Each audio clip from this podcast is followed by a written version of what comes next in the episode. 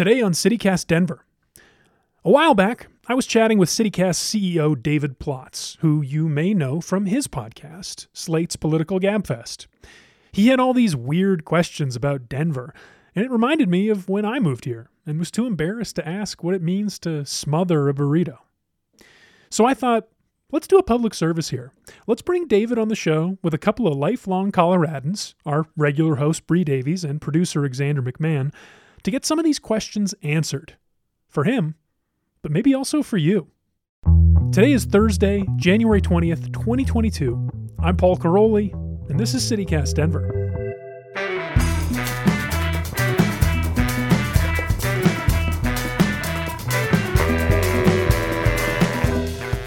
It's funny that, you know, we've made like 150, I don't know how many we've made now, and this is the first time David's been on the show. That's true. The creator of us, it's true. our our father, if you will.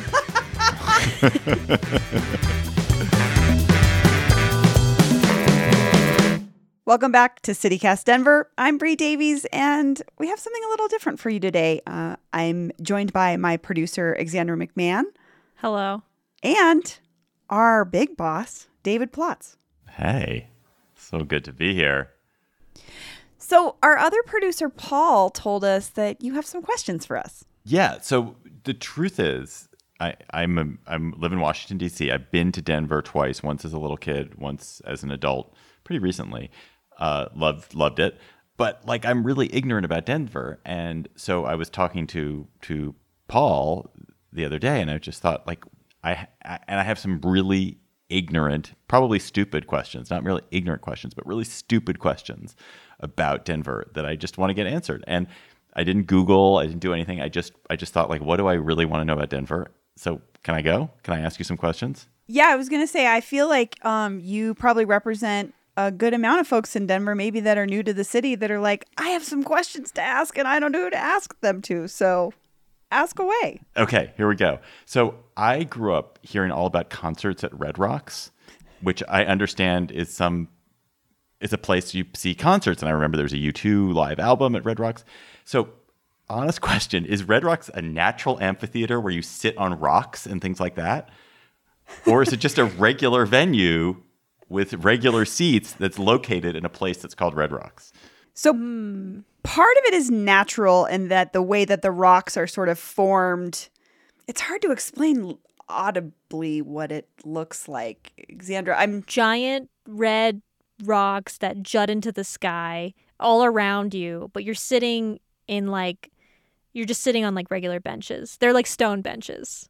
so it's like a No. sto- it's like a outdoor amphitheater like any other outdoor amphitheater. It was built in part through the Works Progress Administration and it's a city venue. It's a city owned venue. So technically anybody can rent it so that you some big things that happen here for instance are like at easter there's a sunrise service so you can go and sit at red rocks for the sunrise service um, graduations sometimes happen there but like you said it's most famous for concerts so it's yeah it's just it's it's an actual amphitheater with with benches for seats but it's it's still very outdoorsy But you Yeah. don't get to sit on the big red rocks. You don't get to sit on any rocks.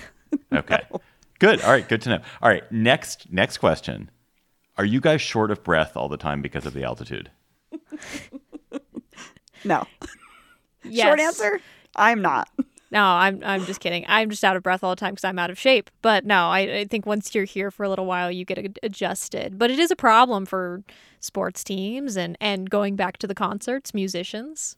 Is it different depending on whether you were born there or not? So if you were born there, you were just born with these natural lungs that are adjusted to your thin air, and but people who move in are like, I can't. I just it, it wasn't like this in Philadelphia.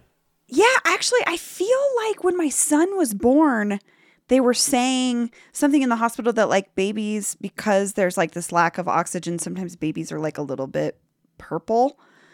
And it freaks nurses out that maybe haven't been working in Colorado for a long time, but it's a totally normal thing here. Um, but yeah, I, you're kind of just you're used to it. But like Xandra said, the thing you hear so many performers uh, at live shows mention it, like all the time. Like, oh God, it's so hard to perform here, which At it Red probably Rocks. is. But At Red Rocks.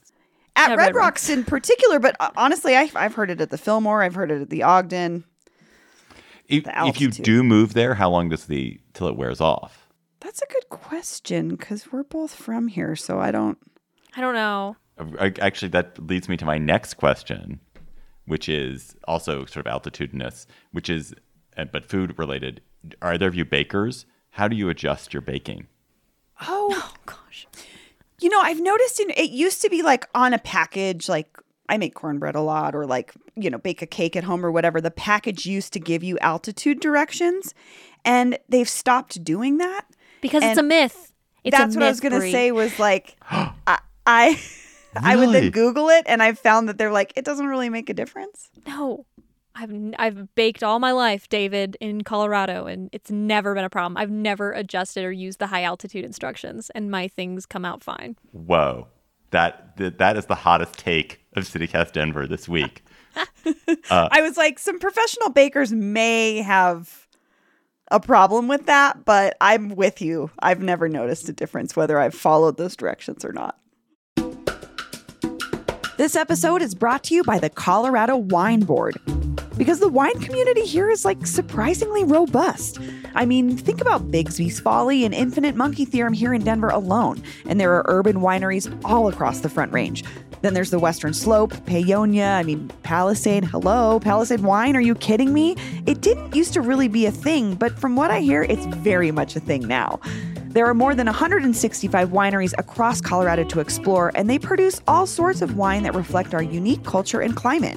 So finding a label that you're going to love is easy, no matter where your adventure takes you. Discover it for yourself and support local winemakers at coloradowine.com. That's coloradowine.com. Okay, next question. Slightly controversial. Do you guys hate Boulder and all people from Boulder? Oh wow, I take offense to that. I went to school in Boulder, uh, proud buff, and I love Boulder. I yeah, no no hate from Boulder here. What about you, Bree? Oh yeah, no, I don't hate Boulder at all either. Actually, uh, the thing is, I didn't know a ton of people growing up that lived or were from Boulder. It's mostly folks like Xandra that went to school there. Um, I think, like anything, it's more about how their municipalities operate, like who gets to live in Boulder, and versus it's not the people themselves. It's like the the kind of city that it is. But um, I don't. I think Boulder's fine. I was. I used to go up there a lot for concerts. It's a you know it's a concert town too. So Okay, don't. I, I don't believe you, but that's fine. I really don't. neither of us have super strong feelings against Boulder. Well, Xandra is, is in the tank for Boulder, but I don't believe you, Bree. But it's okay. It's all She's right. holding back. She's I hold- just want she's to hurt totally my holding back. feelings. I swear. Okay, next question. Just a, just a few more to go. so is Denver the kind of small feeling city where basically you go to the coffee shop and there's John Hickenlooper and you- like and then you go to the coffee shop the next day, oh, and there's John Hickenlooper again. Is it like that small or is it does it feel vast and you you never see anybody? I mean, I saw John Hickenlooper at a Sonic Youth show once, so you know We're he is like a sp- a guy you can see anywhere. I mean, as we've grown as a city, the thing that I've found interesting is if you saw a guy with an orange mohawk walking down the street, you'd be like, "Oh, that's Jimmy so and so." It didn't you knew it was the guy. Now there might be like five guys with orange mohawks and it's not Jimmy the so and so. So in that aspect we've grown, there's more people, but I find almost everywhere I go, I run into somebody I know or I can have a conversation with someone for five minutes at a coffee shop, and it turns out we probably know some of the same people. So to me, Denver is still a small, has that small town aspect about it. Xandra, what about you? I never run into anyone I know, but I think Bree is more popular than I am. I don't know about if that's what has what's going on there, but yeah, I mean, I do think though that it is um, not unusual to run into people or or see people that you know. Maybe you don't know them personally, but you know of them, and you're just like, oh, it's that person. Um, so yeah, We're not that big. I mean, geographically, we're not a huge city. So it's very possible to run into folks you know. All right. Next to last question. I know the Rocky Mountains are in one direction because you cannot look at any picture of Denver without there being some dang mountainscape in the background. Does anyone ever go in the other direction? What is in the other direction? Is there anything there?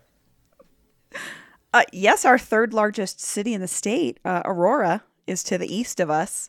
And it is, I believe, population wise, more diverse than Los Angeles. So it's also, I mean, it's it's where a lot of our immigrant and refugee communities exist. So obviously, for a lot of folks, that means great food that you don't necessarily find in Denver. But there's also, it has its own very vibrant um, arts community, park system. I don't know. It's it's it's a it's a whole other. T- Aurora is totally different from Denver, and if you are not looking the mountains direction, that's what you're actually looking at is Aurora. Well, and I mean, if you want to go past Aurora, what Bree is referring to is uh, pre Kansas. She's being very kind to the Eastern Plains. And there are lovely people out there and there are cool things going on, but it just cracks me up. Like, even if you've lived in Colorado all your life, there's a good chance you're like, I don't know what goes on out there. I, I don't know. We just don't go. We don't go out there. That's it. Have you ever been out there, Xandra? Uh, no, I don't think I have, and I should. I want to go visit like Lamar is out there on the Eastern Plains. Um, but yeah, no, I have not really spent any time past. So if you go south, there's like an eastern town near Colorado Springs where I grew up, and it's called Falcon, and that was about as east as I went, but it's not very east. I mean, I have relatives in Kansas, so I had to drive that direction many times. So if you drive east, it's just kind of once you get past Aurora, it's a featureless landscape of ranches and farms. Yeah, if if you if that, I mean, Yeah. you don't really even see much of that. but it's crazy because it's actually a huge part of the state. Like Yes. it's It's like and, half and it goes of the all the way down. Yeah, because Denver, like the Front Range, is kind of right down the middle of Colorado, and then all, everything to the west of it is the mountains, and everything to the east is the Eastern Plains, which is just like barren. Yeah. Last question. Okay. I could have definitely Googled this. Is John Denver from Denver, even though his most famous song is about West Virginia? No, and I always joke that people that love and identify John Denver with Denver are clearly transplants because he's not from Denver. but my sister would disagree with me, who also grew up here and is like a raging John Denver fan.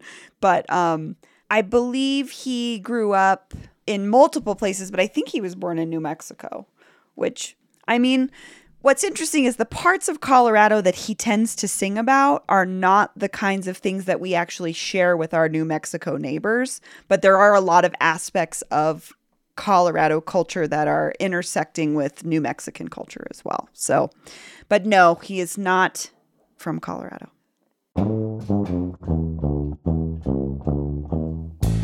I feel so uh, well. On the one hand, I feel disillusioned because now all my fantasias about Denver have vanished. On the other hand, I feel super educated and I'm grateful to you guys. Thank you.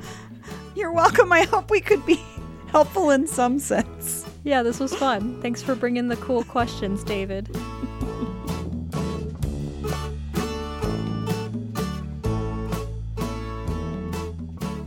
So, how do you think Bree and Xandra did? Do altitude directions really matter for your baking? Do you actually hate Boulder? I know I was struggling not to jump in with my favorite parts of the Eastern Plains, and I bet you were too. So give us a call and let us know. We're at 720 500 5418. Leave us a voicemail with your name and neighborhood, and we'll play it on the show for all the new people who were too embarrassed to ask.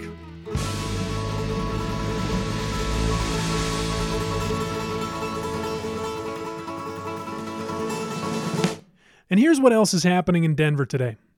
As of yesterday, the King Soopers Strike has entered week two, with more than 8,000 workers still out on the picket line calling for an end to unfair labor practices, higher pay, and safer work conditions. The union and the company have been in negotiations all week, but it's not going well. On Tuesday, a judge partially granted the company's request for a temporary restraining order. The order limits the number of picketers allowed outside each store to 10 and bars them from obstructing access to the stores, which I hear there have been complaints about. According to the Denver Post, the order comes in response to the company's allegations of intimidation and racial slurs targeting customers. Meanwhile, Governor Jared Polis's office announced Tuesday that the state will be giving out free KN95 masks. He said they'd be available at libraries, community centers, and fire stations across the state, quote, after January 19th, which was yesterday. But the rollout has been a little rocky so far. Denver Public Library says they don't have any masks, and they're not sure what the governor was talking about. One librarian kindly asked folks on Twitter to please be nice to the library staff who tell you that. Hopefully, they can get it all sorted out soon because, ooh wee, these KN95s, oh my gosh, they are so good. They are so comfortable and safe. You're going to want to get yourself a few of these puppies. That's all for today here on CityCast Denver. If you enjoyed the show, why not take a minute to tell a friend about us? Rate the show wherever you get your podcasts. You can do it on Spotify now. And subscribe to our morning newsletter at denver.citycast.fm. We'll be back tomorrow morning with more news from around the city. Have a good one.